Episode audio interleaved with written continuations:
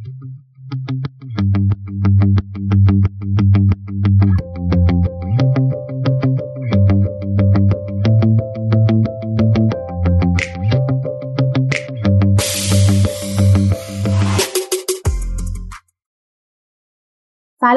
سلام و درودی بی پایان و فراوان به همه شما مخاطبان و همراهان عزیز.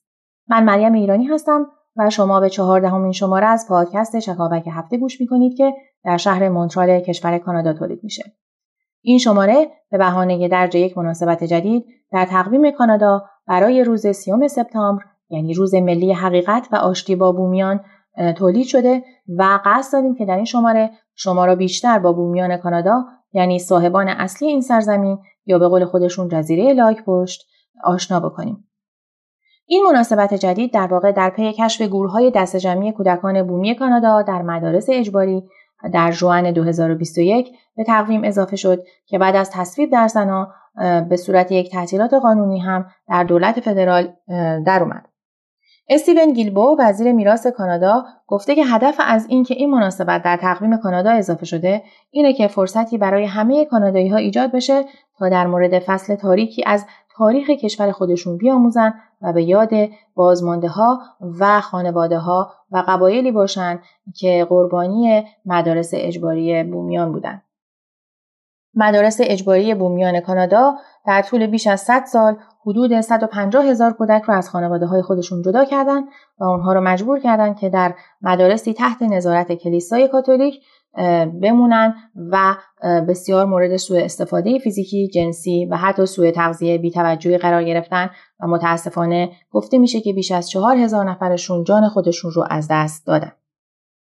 به همین دلیل در بخش اول این پادکست به سراغ خانم دکتر الهام گرامی روانشناس کودک نوجوان و خانواده رفتیم و ایشون در این بخش به شما میگن که چطور باید درباره خبرهای بدی مثل این فجایع با قشر آسیب پذیرتر، حساستر و تاثیرپذیرتر مثل کودکان و نوجوانان صحبت بکنیم. از شنونده صحبت های خانم دکتر الهام گرامی باشید.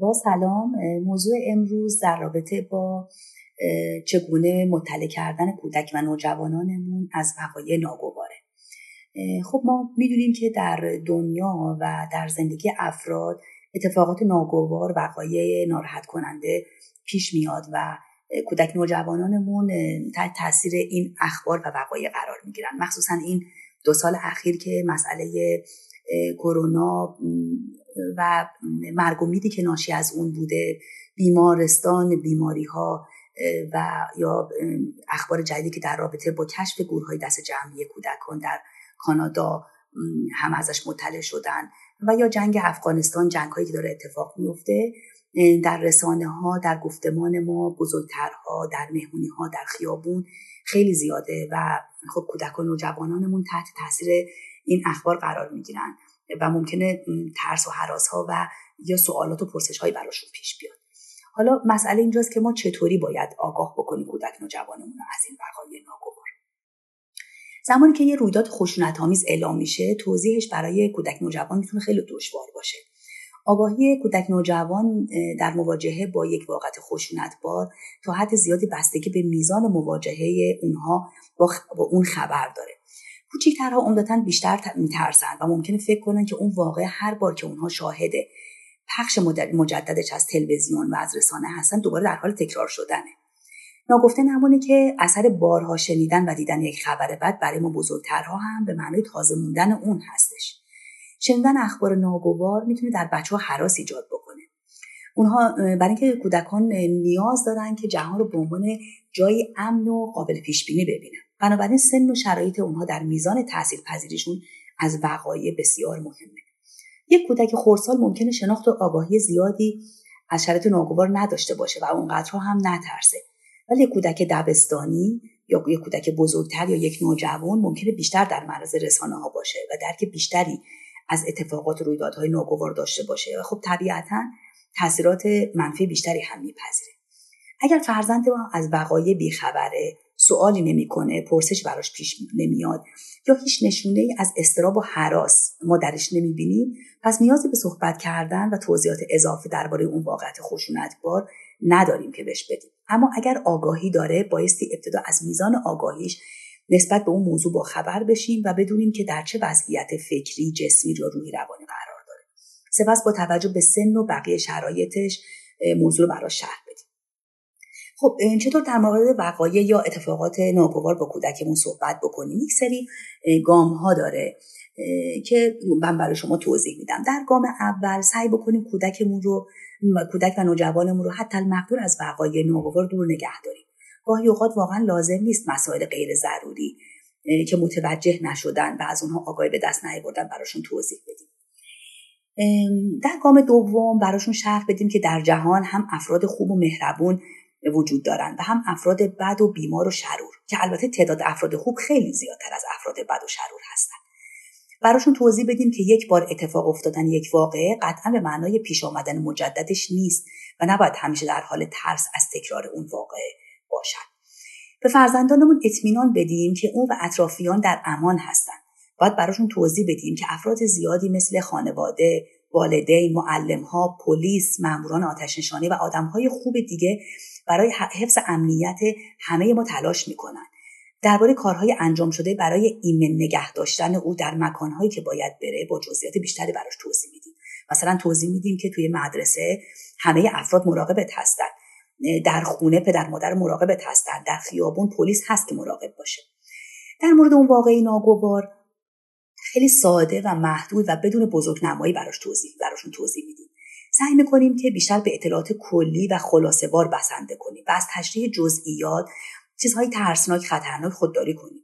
از کلماتی استفاده کنیم که کودک نوجوان معنی اونها رو بدونن. از توضیح یا عبارات و کلمات مبهم و پیچیده باید خودداری کنیم. جواب خود رو خودمون رو مطابق با سن فرزندمون تطبیق بدیم. دروغ نگیم ولی لازم هم نیست که به تمام وقایع یا حقیقت به شکل بسیار جزئی بپردازیم. به سن ظرفیت میزان شناخت و درک کودک نوجوانمون و البته مقدار اطلاعاتی که از اون واقع داره باید حتما توجه کنیم. برای مثال اگر فرزندمون سوال بکنه که اون واقع ممکنه در محل زندگیمون اتفاق بیفته می‌تونیم خاطر نشان بکنیم که فکر نمی کنم اینجا این اتفاق بیفته و مجددا در تاکید کنیم که هر روز افراد زیادی به حفظ امنیت همه مردم کمک می‌کنن. در گام بعدی فکر و احساسات فرزندمون رو در نظر داشته باشیم و بهش احترام بذاریم و ببینیم این فکر و احساسات رو. بچه های کوچیکتر عمدتا ترسهاشون رو غیر مستقیم و از طریق بازی نقش بازی کردن نقاشی رفتارهای پرخاشگرانه مقاومت یا چسبیدن و وابستگی به والدین نشون میدن. بچه های بزرگتر معمولا از ترکیب صحبت کردن و رفتارهای مختلف برای بیان احساسات خودشون استفاده می‌کنن. شناخت و آموزش احساسات در کودک و نوجوانان بسیار مهمه. اونها باید بدونن که هیجاناتی مثل غم ترس خشم و غیره هم طبیعیه و هم باید ظهور و بروز پیدا کنه. به اونها کمک کنیم که به ما بگن چه احساسات و هیجاناتی دارن. هیچ وقت احساسات و هیجاناتشون رو تمسخر نکنیم. همینطوری ازش رد نشیم. می‌تونیم با بروز احساسات خودمون به اونها نحوه ابراز هیجانات رو یادشون بدیم. زمانی که بیان احساسات به شکل کلمات براشون دشواره می‌تونیم از کارهای هنری مثل نقاشی بازی تئاتر برای تخلیه و راه مناسب برای بیان احساسات و هیجانات استفاده کنیم. بعد از شرح واقع باید همه چی به صورت طبیعی و نرمال مثل روزهای گذشته پیش بره. بهتر همه برنامه های روزانه و روتینش تغییر نکنه. اول روتینی مثل مدرسه مهد کودک رفتن به خونه دوست آشنا و فامیل پارک باشگاه ورزشی کلاس هاشون رو همینطوری ادامه بدیم. که بدونن که زندگی به طور نرمال در جریانه. به کودک, به کودک نوجوانمون دلگرمی و آرامش باید بدیم. اونها رو در آغوش بگیریم بازوهای مورد علاقه رو باش انجام بدیم و کتابی که دوست داره براش بخونیم یا فیلمی که علاقه داره با همدیگه باش تماشا کنیم. و در آخر مراقب بروز تغییرات مختلف هم باشیم و اگر علائمی از فرزندمون دیدیم که نشانگر این بود که با اون واقع کنار نیامده و هنوز فکر و ذهنشه بهتر از یک مشاور و روانشناس کمک بگیریم. نگرانی اصلی اونها بیشتر اینه که بدونن که من و ما در امانیم. به اونها اطمینان میدیم که هیچ خبری تهدیدشون نمی‌کنه و خودشون و بقیه خانواده در امنیت هستن.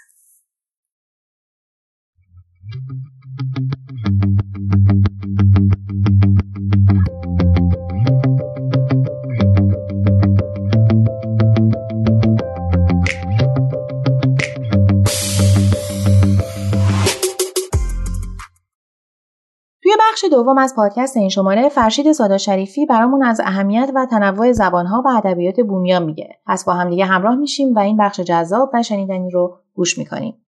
درود دوباره. حالا نوبتی هم که باشه نوبت کتاب های بومیان کاناداست. قبل از اینکه بخوام وارد بحث بومیان کانادا بشم و ادبیاتشون و دو نمونه ای که می‌خوایم با هم دیگه مرور بکنیم دو نکته ضروری هست. نکته اولش رو در این لحظه خدمت شما خواهم گفت و ضروری است که نکته دوم رو بگذارم بین دو اثر. در تغییر و تحولاتی که در سرزمین کانادا پیش میاد چه پیش از اینکه کانادا کشور بشه کشور متحد یک پارچه ای بشه که کانادا نامیده میشه چه در زمانی که این اتفاق میافته و چه در تجدید نظری که در قانون اساسی کانادا اتفاق میافته مهمترین نکته که هست اینه که این سه دست مردم یعنی هم اون متی ها هم اون بومیان مناطق قطبی و هم اون فرست نیشن ها یا ایندیان ها هر سه دسته دارای یک سری حقوق اساسی شناخته میشن که البته اگر که کمی بیشتر مطالعه کنیم می‌بینیم که خیلی از این حقوق مقفول مونده به عمد نادیده گرفته شده تفسیر محدودی ازش شده و این افراد با وجود حق قانونی که در قانون اساسی کانادا دارن در یک رنج طولانی و عظیم زندگی می‌کنن. این مسئله جای بحثش الان نیست ولی ارتباطش با دو کتابی بومیان. Indigenous Literature می‌خوام بهش اشاره بکنم این هست که اولا امروز برای جمع کردن تمام این گروه هایی که گفتم کنار هم به جای واژه قدیمی ابوریجینال که ممکنه در متنها ببینید از Indigenous Peoples استفاده می‌کنن و یا مردمانش هم جمع هست اس جمع داره به خاطر که می‌خواد نشون بده اینها از قبایل بسیار متعدد و متنوع با زبانها و فرهنگها و حتی نژادهای مختلف هستند. و دو دیگر اینکه در هر دو اثری که در ادامه معرفی خواهد شد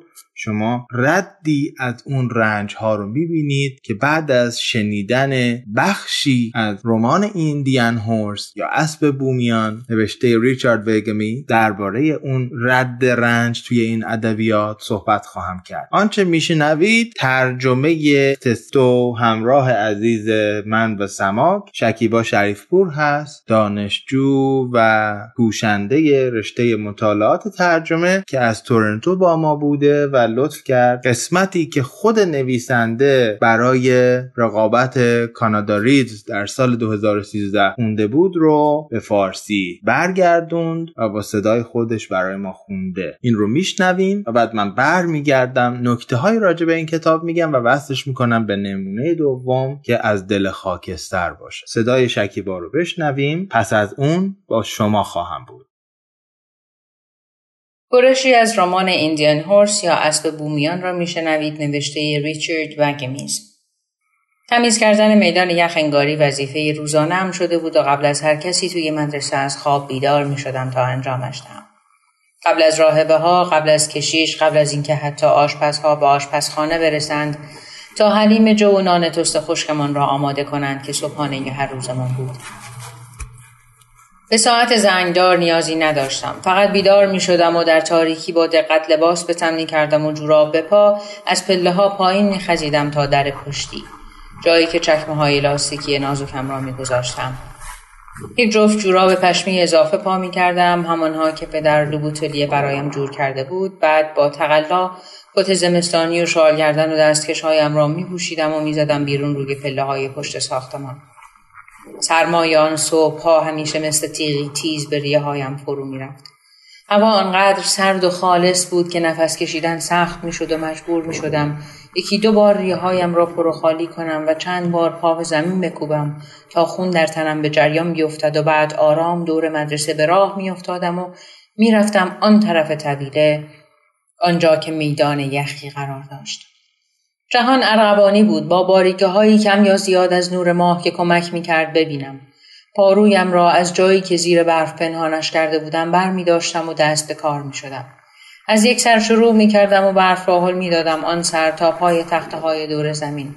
وقتی که میدان از برف پاکیزه می‌شد می‌رفتم سر وقت کناره ها و قبه های برف را میریختم آنور تخته ها آن نفس نفس زدن ها و آن ابرک های مهگونی را که دور سرم میچرخیدند خیلی دوست می داشتم.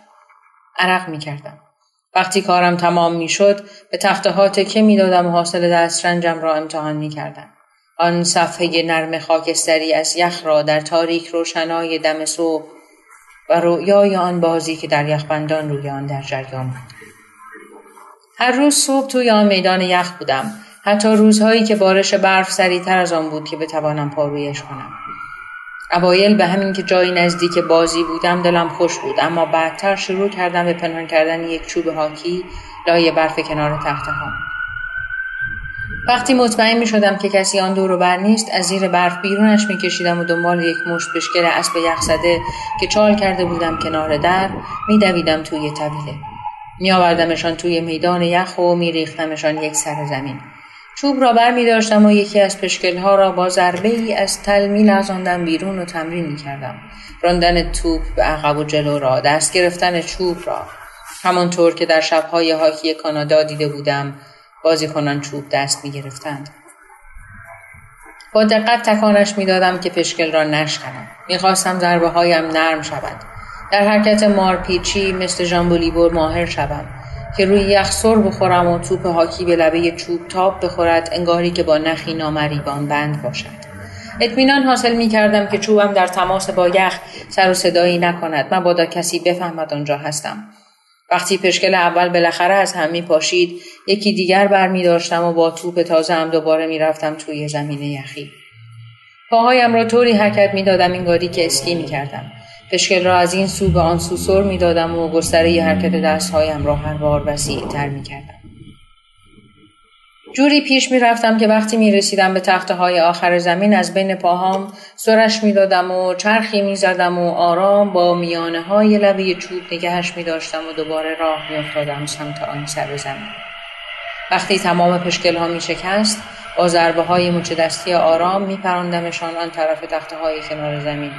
همان جور که از دیو بلون بازیکن نیویورک رنجرز دیده بودم بعد چوب هاکیم را با برف می پوشندم با پارو رد تمرینم را تمیز می کردم و راه می افتادم سمت ساختمان برای صبحانه و درس مشق شب توی خوابگاه تمام پسرها که خواب بودند از تخت بیرون می آمدم و در راهروی بین ردیف تخت های تاشو آنجا که محتاب کفپوش را شبیه یخ می کرد می و ادای حرکت دادن چوب هاکی را با دستهایم در می.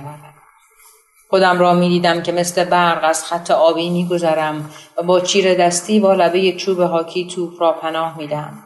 آخرین بازیکن دفاع را دور می‌زنم و با سرعت به سمت دروازهبان می‌روم که یواش یواش دارد برمیگردد سمت دروازهش اسکی که می‌کردم وزنم را از این پا روی آن پا میانداختم میرقصیدم میجنبیدم جا خالی می‌دادم و توپ همچنان در آغوش چوب من لمیده بود فاصله میان من و دروازبان آب می‌رفت. به ده پای او که می رسیدم توپ را می کشیدم پشت پای راستم. بعد وزنم را رو به جلو می انداختم روی پای چپم و می گذاشتم تکانه چوب و توپ را به جلو برانم. زمان انتقال سرعت که می رسید با شکست مچها توپ را به نقطه نامعلوم در گوشه راست و بالای دروازه پرتاب می کردم و تور پشت سر دروازبان بینوا برم می کرد. طبیعتا نیروی ضربه هم مرا روی یک زانو می نشد. دستهایم را در روشنایی خاموش خوابگاه بالا می بردم. دهانم از شعف باز می ماند و رو به تصویر مسیح می بودم که به دیوار آویخته بود. در عوض رستگاری من با چوب و چکمه و یخ میسر می شد و رویای بازی هاکی. آنجا می ایستادم دستها به نشان پیروزی برافراشته و احساس تنهایی یا ترس درک شدگی یا رها شدگی نمی کردم. و به چیزی بسیار بزرگتر از خودم متصل بودم بعد برمیگشتم به تختم و میخوابیدم تا وقتی که تیغ کشیدن و آفتاب از خواب بیدارم می‌کرد و می‌توانستم باز برگردم به میدان یخی. بعد از شنیدن برشی از رمان ایندیان هورس مایلم به چند نکته اشاره بکنم که تشویق بکنه شما رو به خوندن این کتاب. نکته اول این هست که محوریت داستان با شخصیتی است که در یک رزیدنشال سکول یا مدرسه نگهداری بومیان شبان روزی نگهداری بومیان زندگی می‌کنه و می‌خواد بازیکن هاکی بشه. هاکی به عنوان ورزش اول کانادا تا سالهای سال در انحصار سفیدها بوده و حالا یک بومی که در مقابل سفیدها توی گیومه رنگین پوست خطاب می شده می‌خواد بیاد و وارد ورزش ملی و مهم اونها بشه. چالش اساسی کتاب این هست که بسیار جذاب روایت شده. به اینکه این رزیدنشال سکول چی هست و چه اتفاقی افتاده بعدتر خواهم رسید. اما همونطوری که از این ترجمه هم پیداست خیلی خوب خیلی روان خیلی عمیق و در این حال با زبانی نسبتا ساده روایت شده و خوندنش. برای کسانی که در کانادا هستن و مایلن به انگلیسی کتاب بخونن اصلا دشوار نیست. جذابیت بسیار مهم دیگری که این کتاب داره وجود یک فیلم بسیار درخشان. از روی این کتاب هست. کما اینکه اگر واژه Indian Horse رو در اینترنت جستجو بکنید هر دو رو به شما نشون میده. هم فیلم رو نشون میده و هم کتاب رو. فیلم Indian Horse یک درام کانادایی هست که یکی از تهیه کنندگانش کلینت ایستوود هست. کلینت ایستوود شناخته شده و برای خیلی از ما ایرانی ها دوست داشتنی و پرخاطره فیلمی در 100 دقیقه که در سال 2017 در میانه سپتامبر 2017 منتشر شده و اتفاقا در اینترنت هم هست. زیرنویس فارسی هم براش در سایت های مختلف موجود هست و می‌تونید ملاحظه بکنید. شایان ذکر در کنار تمام این نکته هایی که دارم به صورت قطعات مختلفی از پازل اینجا فقط طرح مسئله می‌کنم. که اگر مایل هستین دنبال بکنید خدمت شما بگم که تنوع فرهنگی و زبانی عجیبی بین این بومیان کانادا حاکم هست. بیش از 64 فرهنگ و گوگش و زبان و خورده فرهنگ مختلف بین اونهاست. چیزی که هیچگاه در رسانه های رسمی ما پیشتر نمیشنیدیم و امروز به برکت چیزهای مثل پادکست رسانه های آزاد و خارج از جریان اصلی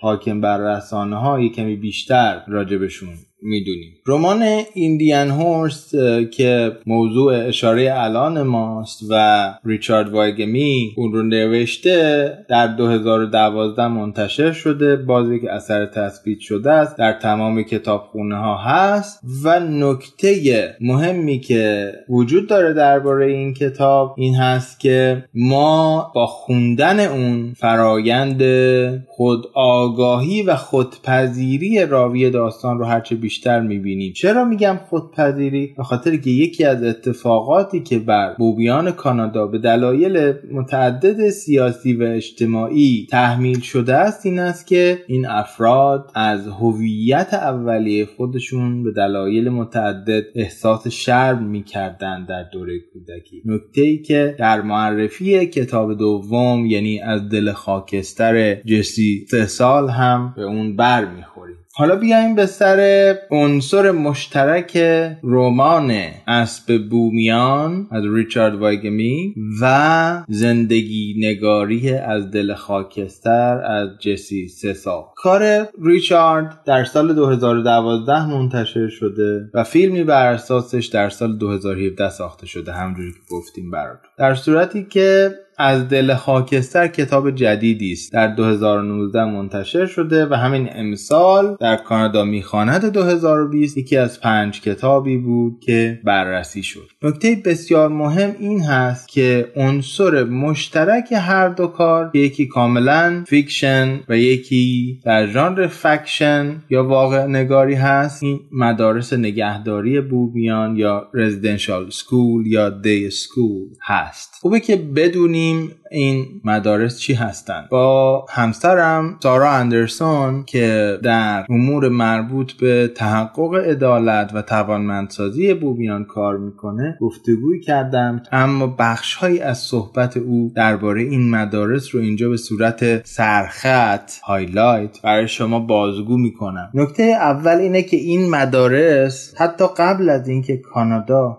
به یک کشور متحد تبدیل بشه در سالهای 1800 در سده 19 میلادی شروع به کار می‌کنه. یکی از اولین مدارس اونها که بر بومیان موها تمرکز داره در 1829 شروع به کار کرده و در 1867 از اولین اتفاقاتی که میفته این است که قانونی به اجرا گذاشته میشه که به موجب اون لازم هست تمام کودکان بومی آموزش هایی بگیرند برای تطبیق با جهان جدید و مدرن. و جانی مکدونالد که نخست وزیر وقت کانادا هست بسیار در این قضیه نقش داره. شما ممکنه سوال کنید که خب آشنا کردن این افراد با سواد و دانش های روز چه ایرادی داره؟ خیلی هم خوبه. این دقیقا فکریه که پدر و مادرهای بیچاره و بینوای این بچه ها در روزهای اول و ماههای اول داشتن مثل من و شما. هرچه به 1880 نزدیک میشیم بر اساس اتفاقاتی که برای این بچه ها در اون مدارس میافتاده پدر و مادرها کمتر راقب می‌شدند که اینها رو به اون مدارس بفرستن. این روند باعث میشه که دولت پلیس سوار نظام کانادا رو که امروز به اسم RCMP می‌شناسیم تأسیس بکنه. هدف اصلی و اولیه این پلیس سوار نظام که ما در سریال های کانادایی اونها رو خیلی نازنین و زیبا دیدیم در لباس های قرمز این بوده که قوه قهریه لازم برای جدا کردن این بچه ها از والدینشون رو فراهم بکنه. در بازه زمانی بیش از 115 سال از 1880 تا 1996 این مدارس در سرتاسر سر کانادا وجود داشتن. دولت به کلیساها پول میده که این مدارس رو تأسیس بکنن از این بچه ها نگهداری بکنن و هرچه پیشتر میره با یک شتاب عجیب و غریب خشونت در دل این سیستم شاید در روز اول خیرخواهانه بیشتر و بیشتر میشه. تا جایی که اولا از زمانی به بعد دیگه اجازه نمی‌دادن به این بچه ها که حتی در تعطیلات تابستانی به خانوادهشون برگردن به خانه و خانواده برگردن. به شدت سعی می‌کردن بچه های یک خانواده رو در جاهای مختلف در مدارس مختلف دور از هم بگذارن و هر دوی این کارها به این نیت بوده و با این استدلال بوده که اینها اگر باز دور هم جمع بشن اون زبان و فرهنگ گذشتهشون رو به راحتی یاد می‌گیرند و از یاد نخواهند برد.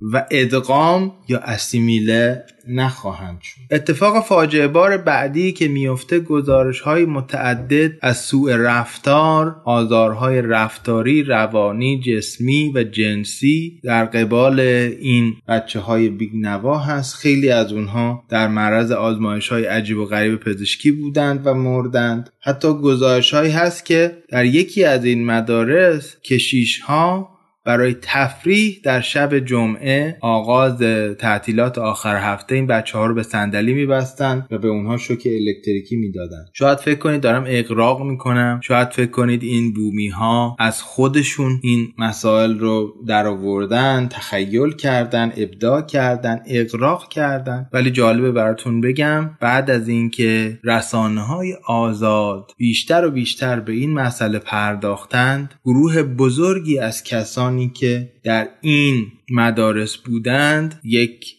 شکل خاصی از شکایت جمعی رو علیه کلیسا و علیه دولت کانادا انجام دادن که نهایتا به نتیجه هم رسید و دولت این فجایع رو پذیرفت. بماند که سعی بسیار کردند کلیساها که تا می‌تونن مدارک عضویت این بچه ها در اون مدارس رو از بین ببرن مدارک جنایت رو از بین ببرن و دادگاه هم از اون بچه های بیدفاع اون زمان که حالا به آدم های بزرگ تبدیل شده بودن می‌خواسته که مدارک خیلی روشنی ارائه بکنن مدارکی که عملا نمی‌تونسته دست اونها باشه. بگذریم که دولت سعی کرده تا می‌تونه مدارسی رو که در دایره شمول این رزیدنشال سکول یا دی سکول قرار می‌گیرن محدود بکنه و تعداد کسانی که بهشون قرامت پرداخت می‌کنه رو از این طریق هم کم بکنه. اما انقدر قضیه وسیع بوده و هست که انکارش شدنی نیست. چون این مدارسی نه فقط بر نسل گذشته بلکه بر آدم هایی که امروز جوان یا میان سال محسوب میشن تاثیر داره. حداقل از طریق اثری که روی پدر و مادرهای اونها گذاشته و به طور غیر مستقیم و بسیار البته مؤثر روی زندگی خود اونها این که ریچارد وایگمی از دل اون خوابگاه ها می نویسه و جسی سه سال چند سال بعد یعنی همین اخیرا از خیابان خواب شدن خودش بر اثر رنج هایی که پدر و مادرش از اون مدارس بردند می نویسه نشون بده که گرچه که ریچارد خودش در اونجا بوده و جسی لزوما نبوده اما هر دوی اینها به شکل های بسیار نزدیکی به هم از این ماجرا در رنج بودن از دل خاکستر دقیقا همونجوری که پرنده ققنوس رو به یاد ما میاره خواد به ما نشون بده که چطور جسی که تحت تأثیر اعتیاد پدر و رنج مادر و از همگسیختگی خانواده بر اثر تجربه بسیار دردناک پدر و مادرش در این مدارس قرار می‌گیره چطور مجبور میشه اونها رو ترک بکنه و با پدر بزرگ و مادر بزرگش زندگی بکنه و بعد چطور گرفتار اعتیاد میشه چطور پدر بزرگش او رو از خانه بیرون می‌کنه او مدتی رو در ماشین میگذرونه مدتی رو خیابان خواب هست مدتی رو با برادرش که از غذای تنظامیز روزگار پلیس RCMP شده میگذرونه و وقتی که اصلاح نمیشه نهایتا مدت طولانی خیابان خواب بودن رو تجربه می‌کنه تا اینکه نهایتا دو استاد دانشگاه او رو نجات میدن. یکی یک استاد ارتباطات که میاد و شروع می‌کنه اولی های زندگی رو دوباره به این آدم های ترد شده یاد دادن و دیگر استادی که وقتی که جسی به دانشگاه میره و میگه احساس کردم باید تاریخ و گذشته خودم رو بخونم و یک جوری با این بحث هویت خودم کنار بیام و یکی از پیپرهایی که نوشتم باعث شد که استادم من رو با استادی متخصص قومیت متیها که من از اونها هستم آشنا بکنه و من دستیار پژوهشی او بشم و بتونم خانوادم رو دوباره کشف کنم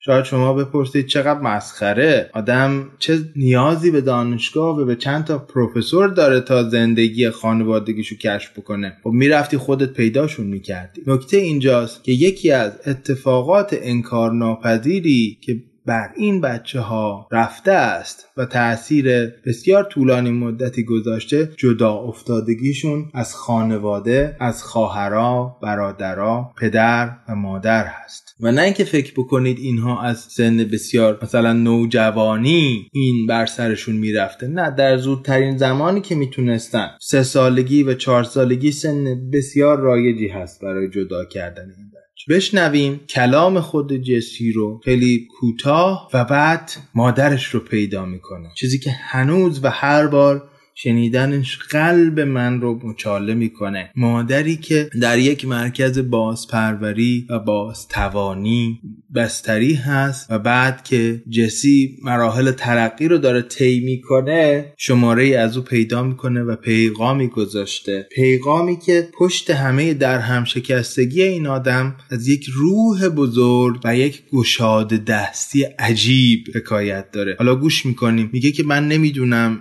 جسی کجاست؟ از طرف من بهش پیغام بدین که من خیلی دوستش دارم.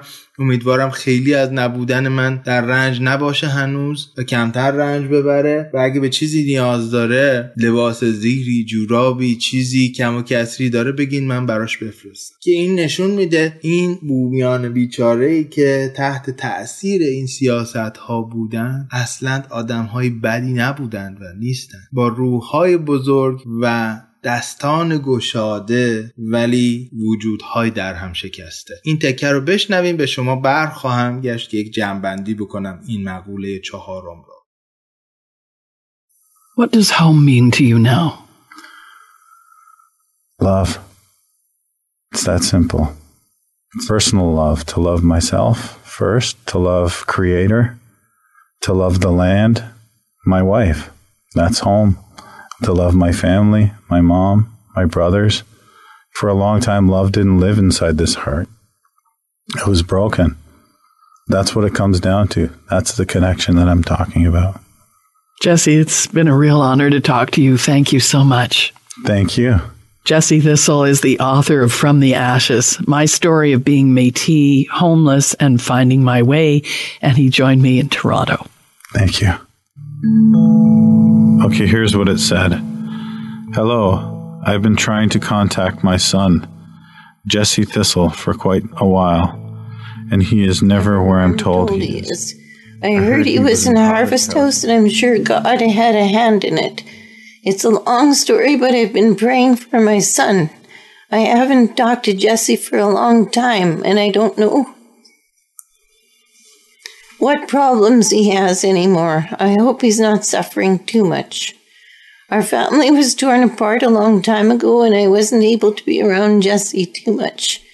But he always seemed to calm down around me. Anyway, if he is there, tell him I'm happy he's getting help if he needs it.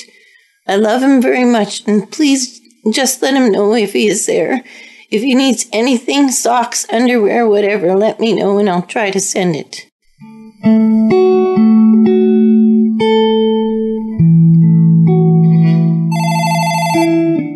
she called, I didn't recognize her voice. You know, it was all warbly and shaky. She has a dystonia.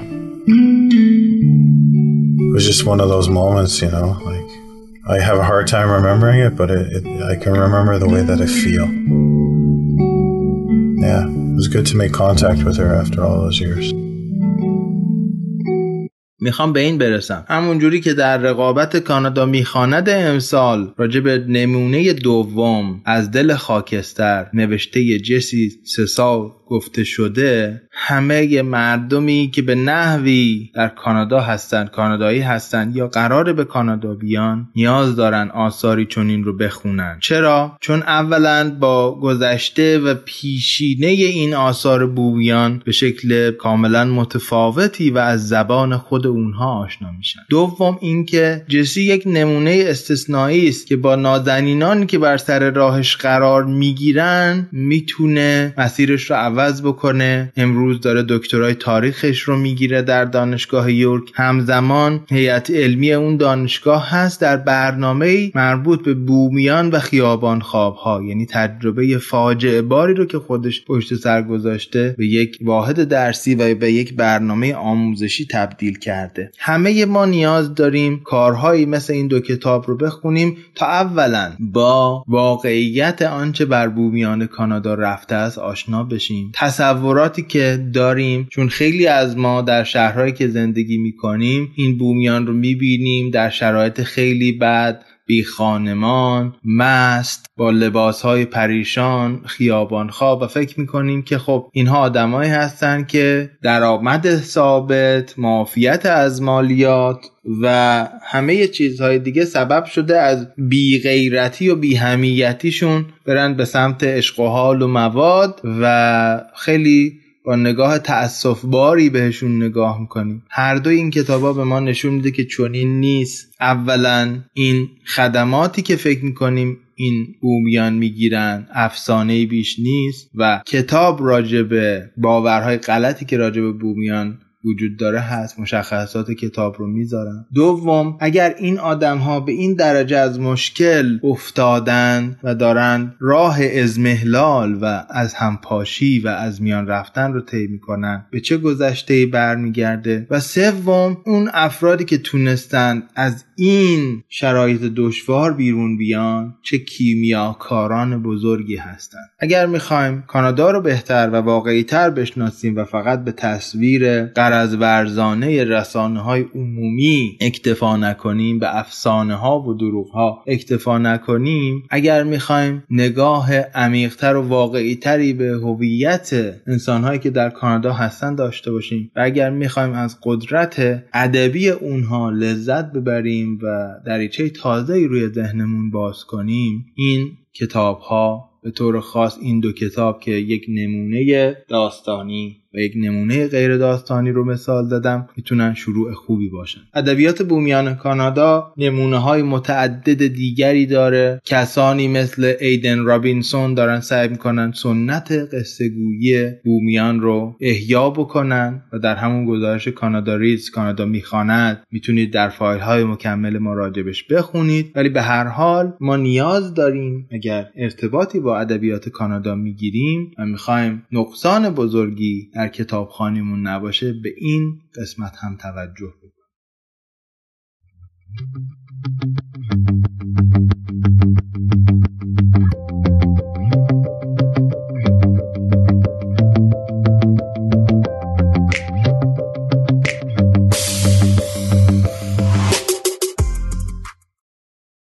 رسیدیم به بخش سوم و پایانی این شماره از پادکست چکاپک هفته. این بخش رو به میزبانی من میشنوید و مانند همه شماره های پیشین براتون درباره بومیان کانادا به طور اختصاصی از منظر تاریخی صحبت می‌کنم. امیدوارم که از شنیدن این بخش لذت ببرید. پس با من همراه باشید.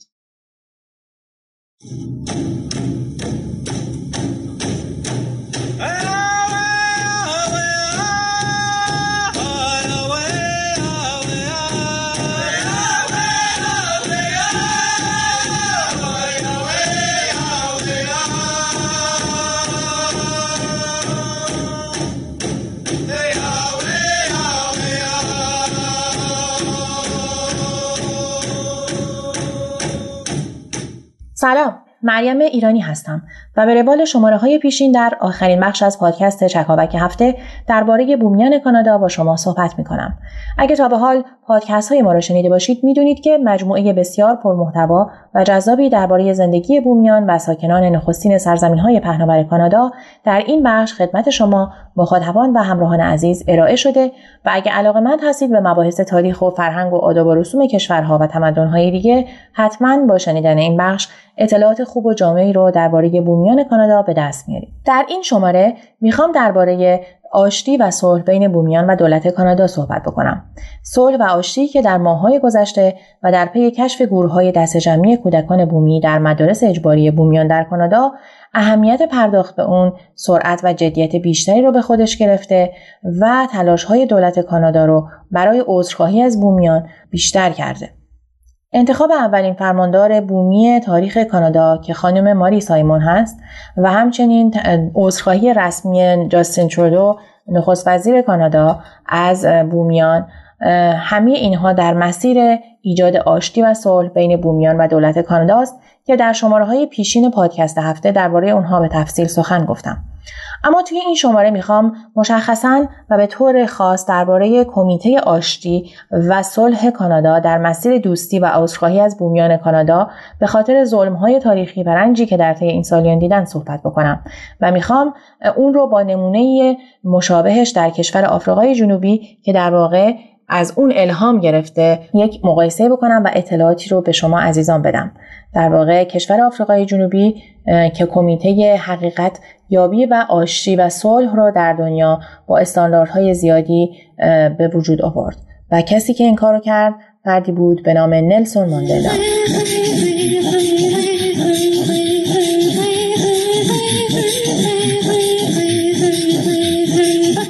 کمیته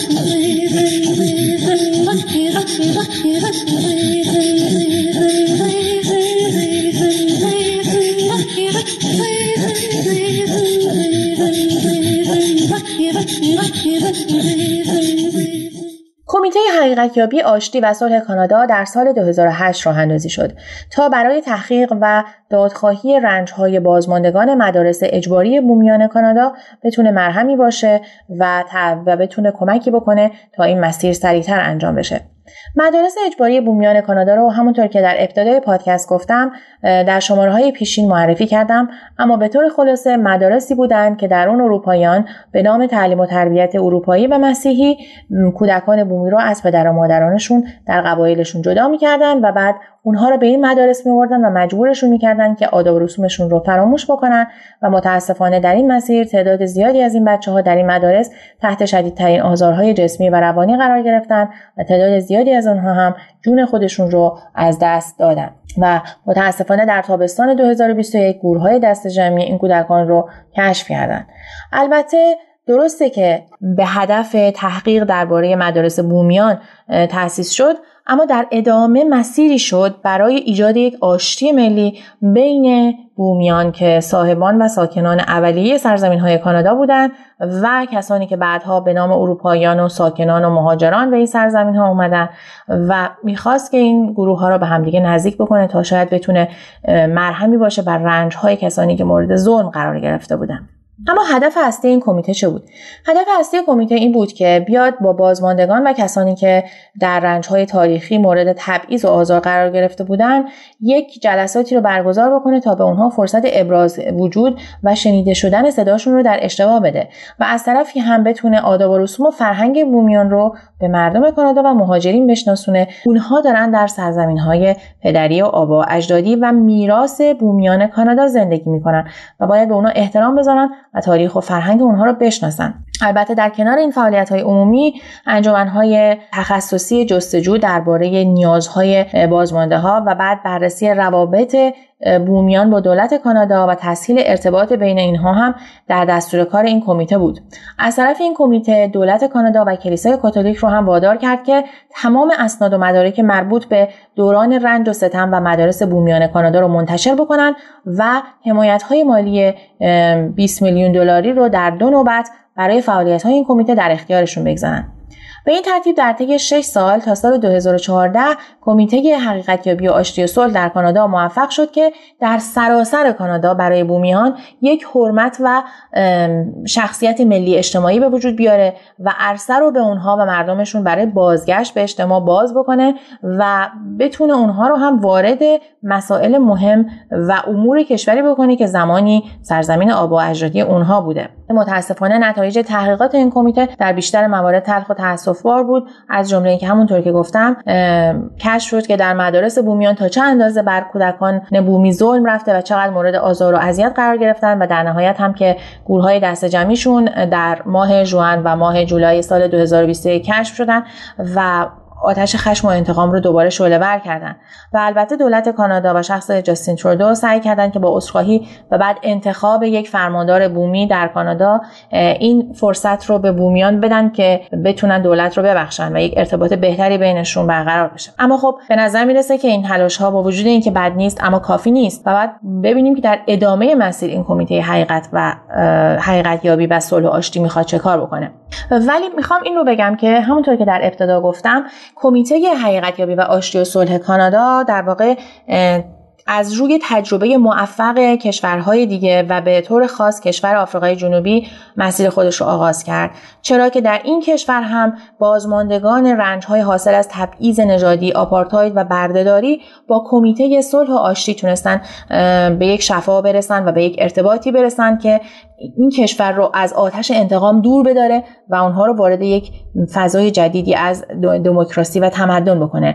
و کسی که مبتکر این عمل بود کسی بود به اسم رئیس جمهور نلسون ماندلا که تونست این کار بزرگ رو انجام بده. بنابراین در قسمت بعدی می‌خوام درباره تلاش نلسون ماندلا با شما صحبت بکنم.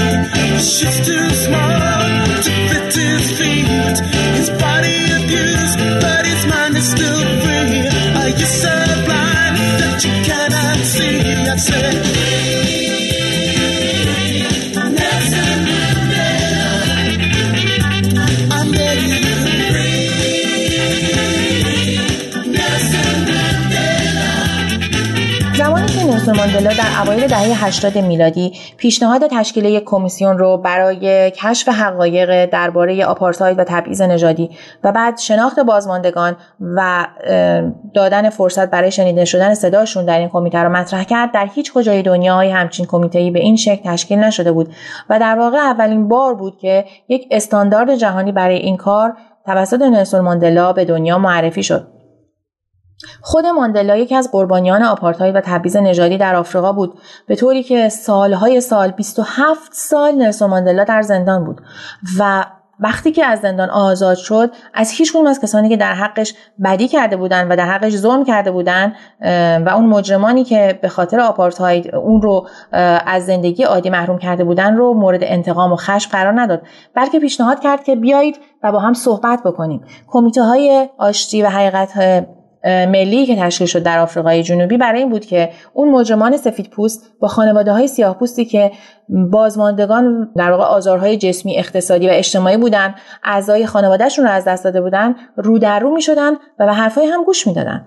و بسیار بسیار این مسئله کمک کرد به اینکه اونها بتونن با همدیگه دوباره رابطهشون رو بازسازی بکنن و خانواده هایی که مورد ظلم قرار گرفته بودن احساس کنن که عدالت در حقشون اجرا میشه. البته منتقدانی هم بودن که می‌گفتن این کمیته ها در واقع کمیته های کلینکسن. به این مفهوم که فقط فضا رو احساسی می‌کنن و اشک کسانی که این صحنه ها رو می‌بینن در میارن ولی در نهایت اون افرادی که ظلم کردن به هیچ عنوان به سزای عملشون نمی‌رسن. و حتی شاید در بعضی جاها به کارشون مشروعیت هم داده میشه و اون قربانیان به عدالت اجتماعی مورد نظر نمی‌رسن. با این حال ماندلا تمام تلاشش رو کرد که این کمیته ها رو ادامه بده. و این یکی از دموکراتیک ترین کارهایی هست که در تاریخ سیاسی قرن مدرن انجام شده. ماندلا در واقع با این کارش الگوی موفق رو به کشورهای دیگه نشون داد. و کانادا هم وقتی که در سال 2008 می‌خواست کمیسیون حقیقت آشتی خودش رو درست بکنه از ماندلا الگو گرفته بود.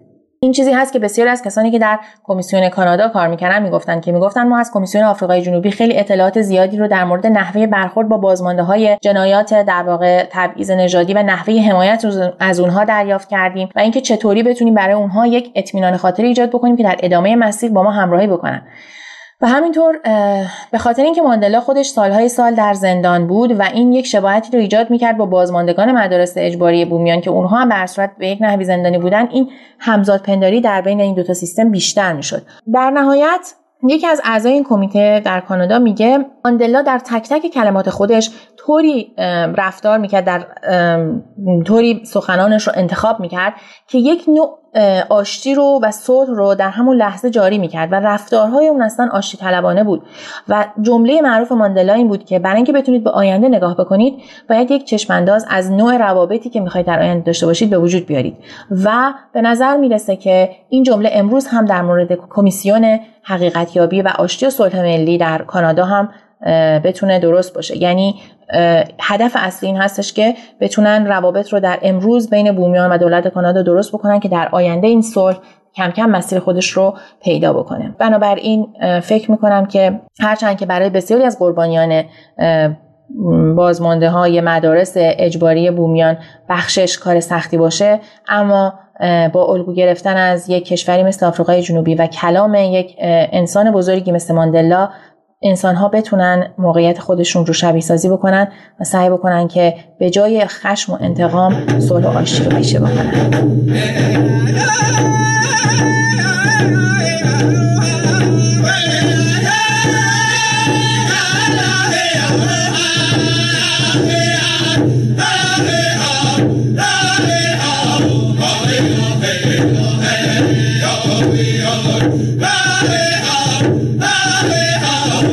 اینکه